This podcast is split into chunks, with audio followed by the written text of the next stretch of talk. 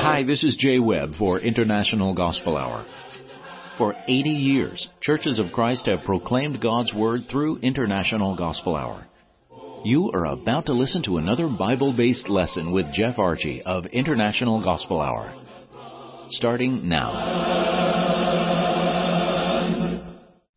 Thank you, Jay, and hello, friends. Are You Listening is on the air, and we at the International Gospel Hour are grateful for you tuning in for today we are blessed to continue thoughts from Isaiah 53 and to see how it was used in Acts chapter 8, a beautiful Bible study. And speaking of Bible study, let me ask you from the very outset, would you love to know more about the Christ and grow in your knowledge of the Word of God? The International Gospel Hour offers absolutely free a Bible study course by mail so you may study in the privacy of your own home that's right. It's absolutely free. All you've got to do is call us toll free at 1-855-444-6988. That's 1-855-IGH-6988 and leave us your name, address, and ask for the Bible course. That's it. It's absolutely free and we'll send it to you very soon. Now, if you would prefer, you can go to our website at internationalgospelhour.com, hit the contact tab, and leave your name, address, and request the Bible study. And there, of course, we will send it very soon. We love to encourage good Bible study in between our broadcast, and we hope that this will be of help to you. And now, in a study of Isaiah 53, we have to pause and affirm, Hallelujah! What a Savior! Let us consider today verse 7 of Isaiah 53. Oh, what a great Bible study and a great story. The scripture says, He was oppressed and afflicted, yet he opened not his mouth. He is brought as a lamb to the slaughter, and as a sheep before her shearers is dumb, so he openeth not his mouth. Now, dear friends, this was the text that Philip explained to the eunuch in Acts chapter 8, verses 30 through 35. As Philip Acts 8:35 began at the same scripture and preached unto him Jesus. We have no problem understanding that Isaiah 53 is speaking of Christ. Philip affirmed as such when the eunuch was reading the book of Isaiah and he asked a simple question Is he speaking of himself or of some other man? And once again, Philip began at the same scripture and preached unto him Jesus.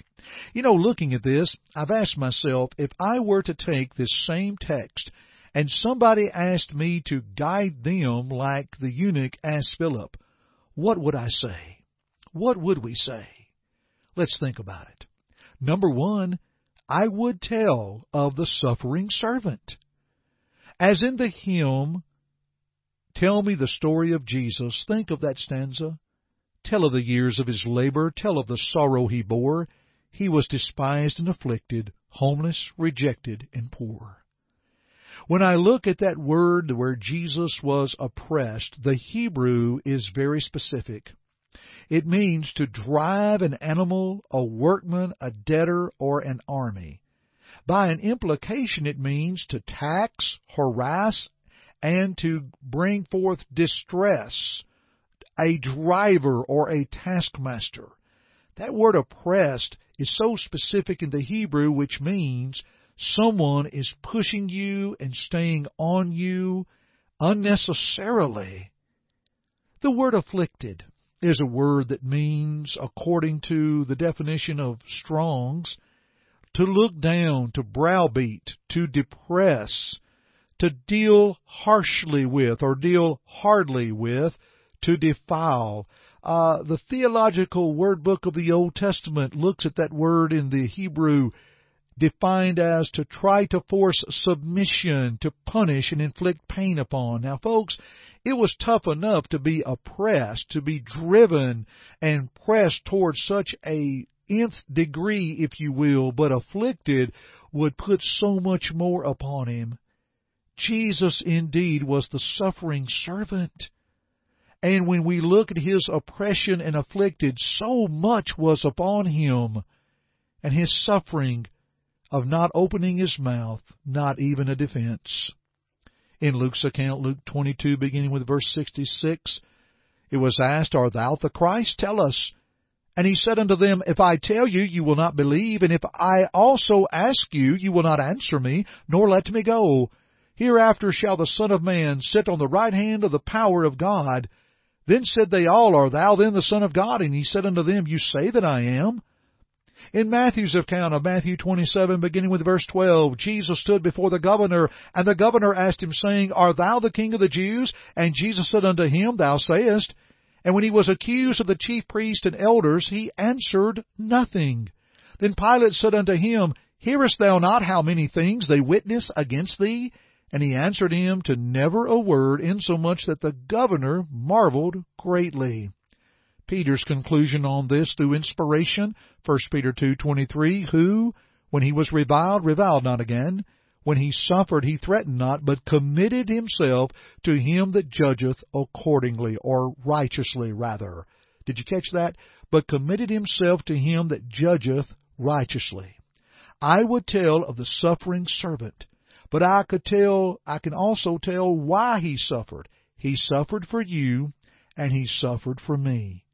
I would tell of the suffering that he bore. I would tell of the price he paid, all because I needed him. Number two, I would tell of the led lamb. He is brought as a lamb to the slaughter. Throughout the Old Testament, I think of in Exodus 12 how the little lamb was used as a precious offering unto God for redemption. However, the Lamb of God would be the one and only sacrifice for mankind. In John 1:29 when John saw Jesus coming unto him he said behold the lamb of God which taketh away the sin of the world.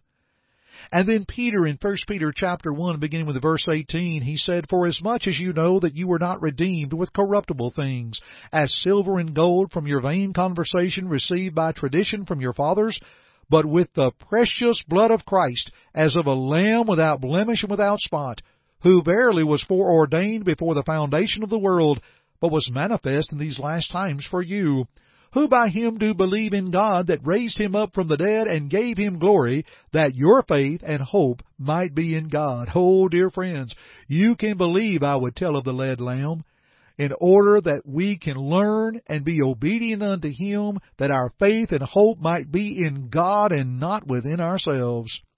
In Revelation 5:12, saying with a loud voice, Worthy is the Lamb that was slain to receive power and riches and wisdom and strength and honor and glory and blessing.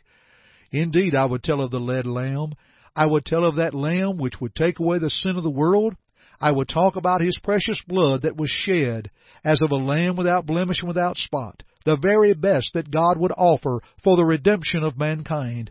I would talk about how God raised him from the dead, and I would talk about how our faith and hope might be in God, because indeed, with a loud voice we would say, Worthy is the Lamb that was slain. Dear friends, may I pause? Would you love to know more about the Christ? and grow in the knowledge of the Word of God. I mentioned this earlier, but in case you just joined us, the International Gospel Hour, right here through Are You Listening, offers absolutely free a Bible study course by mail so you may study in the privacy of your own home. Folks, we'd love to set a record of people who would study the Bible offered through the International Gospel Hour. It's absolutely free. There's no catch. Just call us toll free at 1 855 444 6988.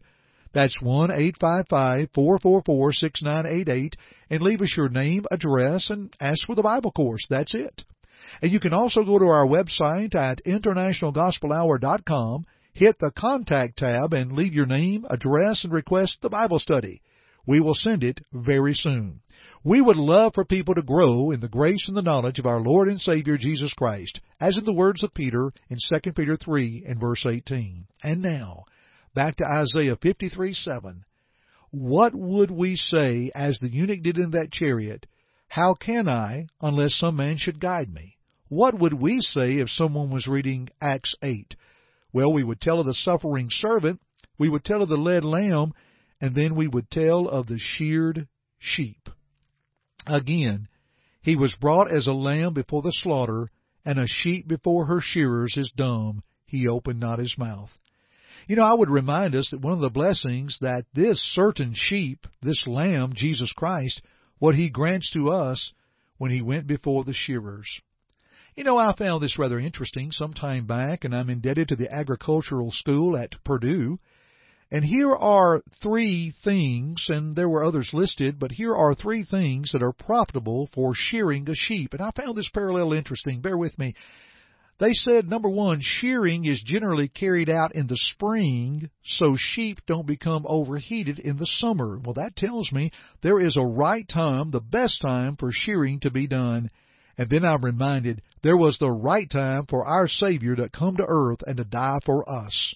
We note that from Galatians 4 and verse 4 and uh, built upon the prophecy of Genesis 3 and verse 15, built upon the eternal purpose of Christ that we learn of in Revelation 13 verse 8 and Ephesians 3, 10 and 11.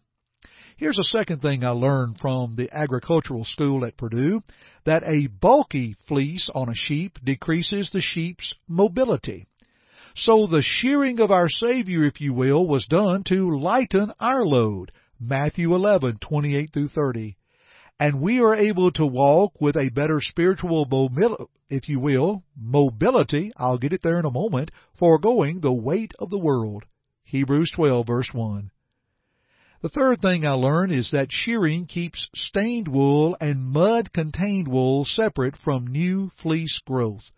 The shearing of our Savior would keep the child of God refreshed daily. 2 Corinthians 5:17, a new creation in Christ, brought up out of the waters of baptism to walk in newness of life. Romans 6:4 through 6. You see, the sheared sheep will keep one saved and keep one faithful. Oh, what a beautiful study of the suffering servant today, the led lamb, the sheared sheep. And I would explain carefully with the plea that like the eunuch, someone would look at me and say, Here is water. What hinders me to be baptized? And that we would do. Let's continue our studies together, shall we? I'm delighted you joined me here on Are You Listening from the International Gospel Hour. Tune in each and every time. And I'm Jeff Archey. And until next time, dear listeners and friends, Keep listening. Thank you for listening to our broadcast today. We hope first that it glorified God, but second, we hope that it edified you. Listen to it again if you need to, or to other lessons in this series by going to the Media tab at our site, internationalgospelhour.com.